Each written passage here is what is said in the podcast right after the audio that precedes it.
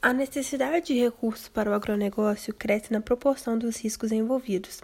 que se pode manifestar de várias formas, como geadas e secas, supersafras e intervenções governamentais, criação de barreiras à exportação, implicando em impactos diretos sobre o nível de preços do commodities. O mercado de derivado financeiro e agropecuário é uma alternativa moderna para o gerenciamento dos riscos de preço da comercialização das commodities agropecuárias, sendo uma alternativa segura tanto para vendedores quanto para compradores quando estes buscam o edge de suas posições no mercado físico.